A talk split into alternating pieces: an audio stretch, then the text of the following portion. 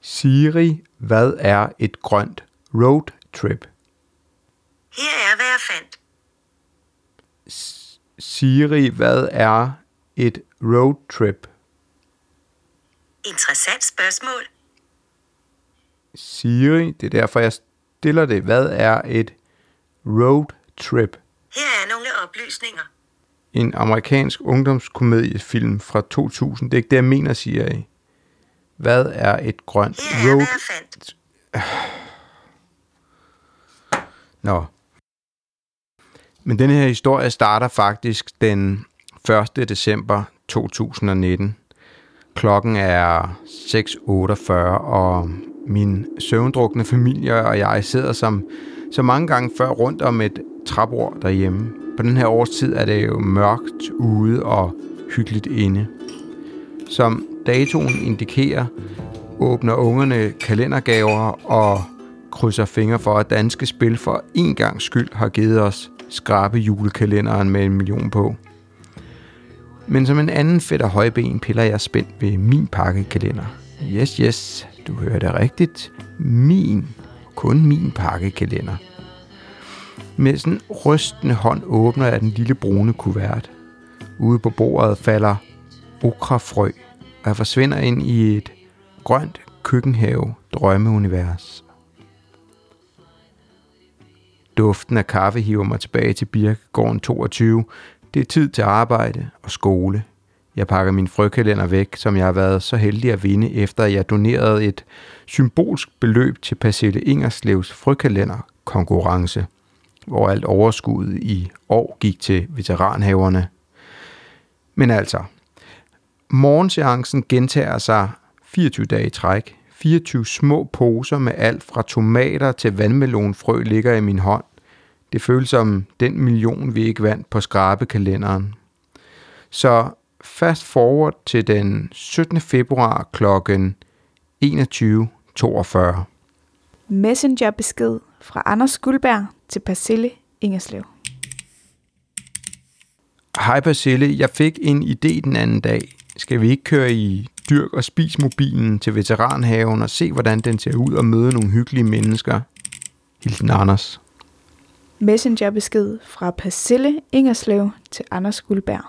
17. februar kl. 21.43.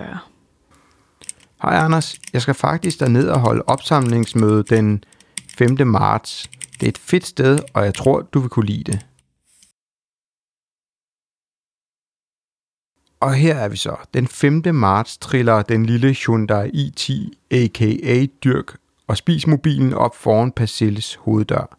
Hun hopper ind med et smil. Jeg trykker pedalen i bund, og vi begiver os ud på vejen mod Sydsjælland.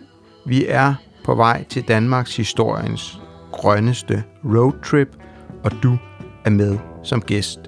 Når vi over tre episoder kører der ned, snakker med René fra Veteranhaverne og kører hjem igen.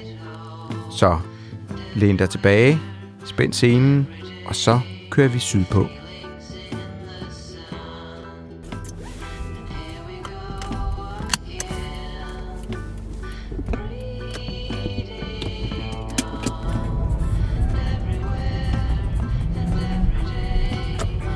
Båndet kører, vi kører. Jamen, det er godt. Så nu kører vi, Anders. Og, og, og jeg ved, at øh, jeg vil gerne lave en kort episode, men det ved I jo også godt, at øh, der er ting her i livet, man ikke øh, kan få lov til, når man siger tomater mm. til dig. Jeg kunne godt tænke mig, at vi, vi øh, snakkede om, hvorfor er tomater som herlige, hvorfor nogen skal man dyrke, og øh, alt med tomater, ikke? Jo. Så kære Persille, emnet jeg- er tomater. Lukker du, må jeg bare lukke op? Yes. Okay. Der er jo mange måder at, at anskue tilværelsen på, ikke mindst tomater, og det her, det er så min vinkel. Øh, og der vil jeg gerne starte med, da det industrielle samfund opstod, og øh, kvinder, som de jo altid har været, var vældig undertrykte og bare gik derhjemme. Og mænd øh, gik ud og lavede fabrikker og gardnerier og forretninger og tjente penge osv. Der øh, udvalgte de professionelle gardnere øh, ikke særlig mange tomatsorter til at dyrke i øh, stor skala. De var øh, lidt kedelige. Ja, de var, der var i hvert fald ikke mange forskellige. Øh, og det er der øh, flere forskellige grunde til. En af dem er, at mange af de mere sjældne sorter eller anderledes sorter, de har ikke lige så lang øh, holdbarhedstid. Der er også nogle tomatsorter, hvor for eksempel nogle bøftomater, hvor de modner halvdelen af gang. Altså halv, en halv tomat er moden, og den anden halvdel er ikke moden. Ja. Øh, der, man kan være ude for alt muligt forskelligt, som passer dårligt sammen med, hvis du dyrker 50.000 tomatplanter og gerne vil transportere dem over hele Europa. Øh, og måden man øh, dengang gjorde og stadigvæk gør med tomater, hvad end det er økologiske eller ikke økologiske, det er, at man vælger nogle sorter, der sætter frugter stort set samtidig. Øh, fordi så har man meget lave udgifter til at hyre for eksempel øh, øst- østeuropæere til at komme og plukke Og hele plukke. baduljen i Ja, løbet af en ja, dag ja. eller to. I stedet for at have et løbende afkast og have folk øh, løbende ansat. Men det man så gør, det er, at man plukker dem alle sammen, mens de stadigvæk er grønne. Og igen, det øh, gør man også, selvom det er de økologiske. Mm. Og så smækker man dem ind i nogle store containere, øh, hvor man gasser dem. Ja. Øh, og det stresser tomaten så meget, så den tænker, fuck, der er noget helt galt, jeg er ved at dø. Og så tvangsmodner den sig selv, og det er derfor, man kan købe røde tomater året rundt. Og, ja. Øh, som om vinteren jo altså ikke smager af alverden, og heller ikke sådan smager af super meget om sommeren. Fordi det er industrielle sager. Men ja. Tomater er jo en regnbue, det er et spektrum. Det er ligesom du har øh, den seksuelle regnbue, og du har autisme-spektrummet, så har du altså også tomater, som vidderlig er en regnbue. Øhm, og mens mændene gik ud og lavede de industrielle gardnerier og indsnævrede normalitetsbegrebet for tomater, så bevarede kvinder de gamle sorter. Øh, både fordi det var dem, der stod for køkkenhaverne derhjemme, men også fordi, at de gamle sorter er frøstabile. Det vil sige, at du kan tage frø øh, hvert år og, og så igen året efter øh, og få den samme tomat. Det kan du ikke med de fleste tomatsorter, du køber i, øh, i et supermarked. Ej, der går lidt mere lotteri i det, ikke? Når jo, man- jo, jo. Nå, der kan du tage frø fra en, en, en, en rød rund tomat, og så få gule dråbeformede tomater året efter. Det Ja. ved du simpelthen ikke, hvad du får. Det kan der jo også være noget sjov i, men, Selvfølgelig, ja. øh, men du kan heller ikke være sikker på, at du får en tomatplante ud af det, som giver noget egentlig afkast. Mm. Øh, så bruger man tid på at dyrke en tomatplante, så får man måske kun fire tomater, og det er sådan lidt, nå, okay. Men de gamle sorter, de kaldes for heirloom, altså arvestykker. Og det er, fordi de primært er gået i arv fra mor til datter øh, igennem hundredvis af år. Og jeg ser øh, tomater som værende kvindefrøet, og øh, sjov nok, så er en af de mere optimale datoer at så på, det er faktisk på den internationale kampdag 8. marts, som jo Ja, lige om hjørnet. det er på søndag. Det er på søndag. Ja. Og jeg siger dig, Anders, Mm. det har kløet i mig så længe, og, og det skal siges, jeg har ikke have, så jeg har, altså, jeg har nogle krukker og sådan noget nede i min baggård. Jeg har ikke plads til særlig mange tomatsorter, men nu har jeg, altså, jeg har virkelig, virkelig snævret ind. Øh, og, og jeg har øh, låst mig fast på 36 sorter, jeg bliver, jeg bliver nødt til. Er must have. It's a must have. Ja. Jeg ved ikke, hvor jeg skal have dem, men så må verden øh, indrette sig efter, altså sådan er jeg. Ja. Der er ikke noget at gøre. Når du så 36 sorter, ikke? nu tager vi bare lige det tekniske, inden vi tager alt det andet. Hvor mange øh, af hver type sorter? Altså laver du 36 gange 5, eller laver du 36 gange 1? Nej, gange 2, jeg, eller? øh, jamen, i nogle år har jeg bare lavet en af hver sort. Ja. Øh, men det synes jeg er lidt for lidt, fordi ting kan jo ske, og noget kan gå til at, at knække, eller det er for koldt, eller et eller andet. Øh, plus at jeg kan egentlig meget godt lide det knalderspat, jeg får i løbet af april og maj, når jeg slet ikke kan være i mit eget hjem og øh, har 75 øh, tomatplanter for meget. Øh, og så kan jeg forære til venner og familie og sådan noget, og det er faktisk rigtig hyggeligt. Jeg skal ikke afvise, altså det er jo ikke noget, jeg siger, jeg render rundt og gør, Anders, men jeg skal ikke afvise, at der indimellem kan være lidt tomatplanter op fra min lejlighed, der pludselig står i en park, eller Ja. det ved man ikke noget om. Men jeg vil anbefale, altså når man, når man så skal så tomater, øh, så skal man forspire dem indendørs. Øh, og der gør jeg det, jeg bruger nogle bitte, bitte, bitte små 6 cm urtepotter. Øh, de er lavet af plastik, men jeg bruger dem år efter år, så, Ja. så de kan bruges i mange år. Øh, og der sætter jeg altså kun et frø per potte. Fordi hvis man sætter mere end et frø, så efter ganske kort tid, så skal de pottes om og skilles ad. Øh, og der er planterne stadigvæk så små, at de, man kan komme til at knække dem, og man kan skade rødderne, og så sætter man egentlig bare væksten tilbage. Øh, så et frø per potte. Og øh, ja, så laver jeg planteskilte og skriver, hvad sorten er. Øh, og som regel går noget galt. Altså som regel står jeg op til, at min kat har hævet alle planteskiltene ud. Eller når jeg har plantet ud nede i min gård med skilte, så er der en baby, der har lært at gå i ejendommen, som går rundt og bytter rundt på skiltene. Men jeg prøver at holde styr på det. Øh, og det lykkes aldrig rigtigt, og det, øh, det er sgu fint nok. Altså, tomater er tomater, og det er også meget sjovt, at man ikke altid ved, hvad det er, der kommer frem. Altså, det er ligesom, jeg har også øh, jeg har øh, tre ringbind med frø i, som, er, som jeg lægger i, det er sådan nogle fotolommer. Fordi så, så har jeg en tomatmappe, og en øh, spiselig mappe, og en blomstermappe.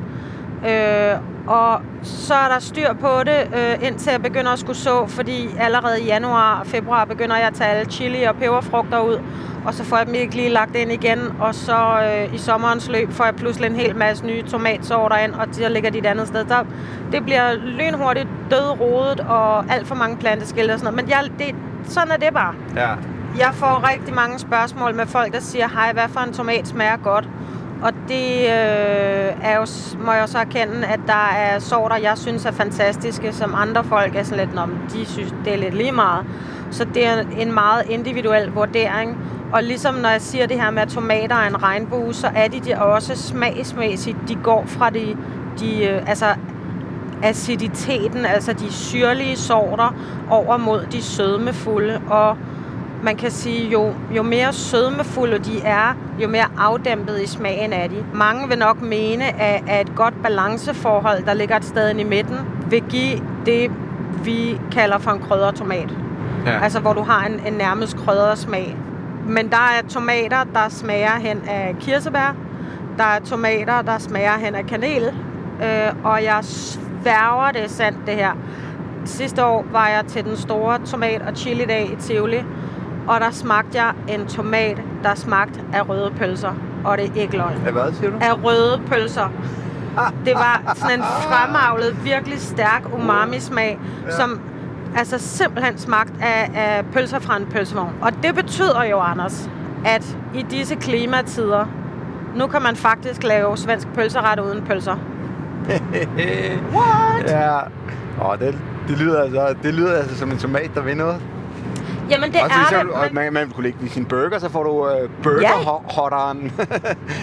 ah, men altså, det er, jo, ah, men det er, det er så vildt. Men, men det er meget forskelligt. Der er også øh, der er nogle tomatsorter, jeg ikke bryder mig om. Jeg synes, de smager for på en eller anden måde. Det er svært at forklare, men for meget hen af kirsebær til at være en tomat. Ja. Øh, hvor der er andre folk, som har en helt anden øh, palet i deres mund. Altså, at de, øh, og de oplever dem som værende, om de smager jo bare super godt af tomat, eller en kryddertomat, eller noget. Ikke? Så det er, det er sådan et individuelt forhold, øh, hvor man, man lærer at finde ud af, hvad, hvilke smagsvarianter man elsker, men også øh, selvfølgelig, hvilke farvesammensætninger man elsker. Altså for eksempel er jeg helt vild med en bøftomat, der hedder Sart Roloise, som er en hvid bøftomat med lilla skuldre. Altså mm. det, det, bare det, at det findes. Ja. Den har ikke en særlig kraftig smag. Den er meget afdæmpet og mild. Utrolig saftig, utrolig lækker. Og det er sådan, så får man lige et par uger om året, hvor, hvor man har mulighed for at spise den helt frisk og i tomatsalater og med lidt olieeddike på. Og det er bare fantastisk. En, en sort, jeg glæder mig til at, øh, at dyrke i år, er, øh, du ved, kær tomat har mange navne, men den hedder både øh, Voyager, Voyager og Rejsentomate på tysk. Øh, altså en rejsende tomat, og hvorfor den hedder det, det ved jeg ikke. Det er ud over alle grænser den absolut grimmeste tomat, jeg nogensinde har set. Den ligner simpelthen en kraftsvulst. Der, der er noget helt galt med den. Og jeg tænker, når man er så uindbydende og så grim, så må man smage fuldstændig fantastisk. Og det er en tomat, som... Altså, det er en hel tomat, men den vokser i en form for fed, ligesom øh, hvidløg. Ja. Men hvis du kan forestille dig total misdannet hvidløgsfede, der stikker ud til alle sider. Jeg gør jo altid det, øh, at halvdelen af tomatplanterne køber jeg, og den anden halvdel dyrker jeg. Hvorfor? Jamen, åh, jamen, Er du doven, Anders? Er det det? ja. Og, og, og det, det, jeg kan, ved du, efter at jeg havde Mads fra Tagtomat med i, øh, i podcasten, og sagde, Ja. at han aldrig forspiger, så sagde jeg, okay, så tør jeg også godt at stå frem. Okay. Nej, og det er egentlig, at, øh, at hvis, hvis- hvis jeg skal have tidlige tomater, så kan man se, at øh, nogle af de her planteskoler, de, deres, altså, de er bare længere fremme. Igen tilbage til regnbuen. Der er Ja. jo tidlige tomater og sene tomater. Altså, og der kan man jo, hvis man gider at nørde med det, kan man jo planlægge sin have i forhold til tomaternes modningstidspunkt, så du altså hen over en, en lang periode øh, har, har modne tomater. Men man kan sige som tommelfingerregel, at jo mindre tomaten er, jo hurtigere modner den. Og jo lysere tomaten er, jo hurtigere modner den. Der Ja. findes også sorte tomater, og de når stort set ikke at blive modne i Danmark. Ja. Nej, det er rigtigt. De bliver bare sådan en, en, en meget mørk, mørkerød. Jeg har haft, jeg har prøvet dem et par gange. Øh, en, en sjov anekdote. Vi var i øh, vi var på, på drengefodbold vintur der, og så snakkede de bare om, at øh, åh, Spanien, der havde de bare de bedste tomater ever, og de smagte også vildt godt. Og jeg, jeg vidste bare, at der er ingen af dem her, der er med her, der dyrker tomater derhjemme. Nej. Fordi det, det, det kunne man ikke få derhjemme, bare sådan lidt. Og hvis du dyrker selv, Ja, hvis du dyrker selv. Åh oh, ja. Og, hvis- altså, det var, det var virkelig også gode tomater dernede. Det er jo klart, det giver, selvfølgelig har de også gode tomater der, ikke? men det Jo. kan man altså også bare herhjemme. Og man jeg tror, alle, der har en have, hvis de ikke dyrker tomater, så, øh, så får de rap over fingrene i hvert fald. Det, skal de, det, det, det, det er no-go. Altså, alle, selv hvis de har en altan eller en baggård, der er jo også på en altan, øh, der kan man have krukketomater, altså dværgsorter. Der Ja. er et hav af dværgsorter. Der er endda dværgbøftomater. Der er lyserøde dværge, der er røde, gule, orange, der er med grønne og gule striber, der er alt. Alting findes. Og tomater er bare Jeg, lidt- jeg har dyrket en rød tomat med guldstriber. Den findes. Ah, det er fedt. Alting findes. Diskotomaten over alle. Jamen, jamen det, altså, jeg følte mig sådan, det var sådan helt royalt. Der vokser guld op af en Ah. krukke. Og det, det, det, det, det jo, der er måske folk, der lytter med her, der forstår det, ikke? Men jeg synes, det har været svært at google mig frem til, hvad er det at nipse tomater, og hvorfor, og hvordan skal jeg nipse dem, og, øh, og sådan noget. Det er ikke altid helt nemt at, at læse sig frem til, men, men hvis du forestiller dig en tomat, et tomatfrø, der spiger, og så vokser der en spire op, som bliver til en plante. På et tidspunkt, så begynder planten at lave sideskud, altså at lave flere forgreninger, og det er det, du ikke vil have den til at gøre, fordi den kan egentlig bare blive ved med at lave sideskud og, og have en fest med at være en tomatplante, uden at tænke, nå hov, jeg skulle egentlig også videreføre mig selv, øh, og dermed lave blomster og, og lave tomater. Så det er derfor, man nipser sideskuddene af. Man kan godt med en tomatplante lade den, så taler man om at have en hovedstamme. Den kan godt have to hovedstammer, den kan endda have tre, men så skal den altså ikke have mere end det. Øh, og i perioden, hvor man så har plantet sine tomatplanter ud, øh, der skal man faktisk, altså i hvert fald nipse løs en gang om ugen. Øh, fordi den bliver ved med at forsøge at lave øh, sideskud. Og det, der, her der taler vi om øh, almindelige tomater, altså tomater, der bare vokser der ud af. Dværgsorter skal man nemlig ikke nipse som sådan. De, øh, de har det fint i en krukke og, og, og klart, laver ikke så meget sideskudshalløj. Og så vil jeg sige, at når man så har forspiret sine tomatplanter og tænker, nu skal de til at plantes ud, så må de først komme ud i den virkelige verden under åben himmel, når nattetemperaturen ikke kommer under 8 grader. Det er ligesom skæringspunktet. Der er nogle få sorter, der kan gå ned til 6 eller 7 grader, men du kan ikke være sikker på det, og, og derfor vil jeg sige 8 grader. Og som regel er det, det sker som regel ikke før slut maj. Ja. Og så vil jeg sige, hvis jeg skal supplere, så er det også en god idé på et tidspunkt at stoppe den opadgående vækst, altså på hovedstammen, ikke? Det er rigtigt, ja. Øh, igen også for, de kan jo blive evigt store. Og nogle gange synes jeg faktisk, det er sjovt at lade dem gå amok. Ja, ja, men nogle af dem skal have lov. Men, altså, Der er det, nogen, man lige skal jeg har med. også haft tomater, som er blevet 5 meter lange og begynder at vokse hen ad et stakit og sådan noget, og der, der kommer ikke så mange tomater på, hvis ikke man skærer Ja. toppen af. Og ligesom siger, hov, f- fisk og løgsovs, nu er det altså nu. Du skal vise, hvad du dur til, ikke? Og ellers er det I jo- øvrigt, så, fandt, så øh, har jeg læst mig frem til, at det anede jeg ikke. Jeg troede, at tomater var en årlig vækst. Men det er det ikke. Tomater er stavter, øh, og hvis der er varmt nok, så på Bali og sådan noget, så kan du sagtens have en 35 år gammel tomatplante. Det er meget fedt. Er det ikke vildt? Jo, det er lidt vildt. Det vidste jeg faktisk ikke. Ja, der, der er de vildeste billeder. Altså, Mhm. øh, man kan egentlig bare prøve at google 35-year-old tomato plant. Nøj, det er vildt, du. Så er det nærmest som et træ. Tomattræ. Jeg kan vide om... Øh, øh, der er jo nogle øh, planter, altså man kan sige, hvor frugterne begynder at smage anderledes efter et par år. Det gad jeg godt at, at vide, om tomaterne er ligesom friske på sådan en. Tror du det? Det aner jeg ikke.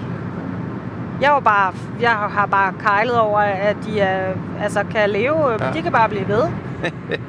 og i øvrigt vil jeg også lige sige, at noget af det, der er vidunderligt ved alle tomatplanter, det er, at alle dele af planten øh, har potentiale til at slå nye rødder.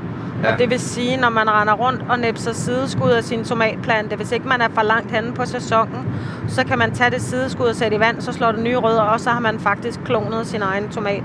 Ja. Øh. ja, og hvis det... Øh, altså, hvis der er en af de der sideskud, der er blevet lange, altså Ja. 20-30 cm, så kan man jo plante dem vandret, og så lige stikke hovedet op. Ja, Fordi ja. så begynder de, så, De øh, slår så er de rødder. bedre til at slå rødder. ja, helt sikkert. Øh, og kalk. Tomater skal have kalk. Hvert Toma- tomater er glade for kalk, ja. Ellers øh, laver du rød. Fedt. Jeg synes, at vores øh, tomatudsendelse endte med, at øh, i et stort spørgsmålstegn om en 35-årig tomatplante stadig sætter friske tomater. Ja, men også øh, det faktum, at alting findes. Og at det er så vigtigt, at, at det bliver ved med at findes. Og derfor er alle os, der dyrker de gamle heirloom-sorter, er med til at holde dem ved lige øh, og føder, øh, føre deres genetik videre. Øh, og jeg synes, at det er rigtig vigtigt, at alting findes. Enig. Vi slukker optageren og drejer forventningsfuldt fra motorvejen. Sætter kursen over marker og igennem skove. Snart lyder kruset under Hyundai'ens dæk. Vi er fremme ved veteranhaven. Og hvilket fantastisk sted det lige er. Det får du i næste episode af miniserien Danmarks grønneste roadtrip. Jeg hedder Anders Guldberg, og jeg vil gerne sige tak for din tid. Og husk, at dyrker du dine have, så tror du på i morgen. Vi lyttes ved i næste uge.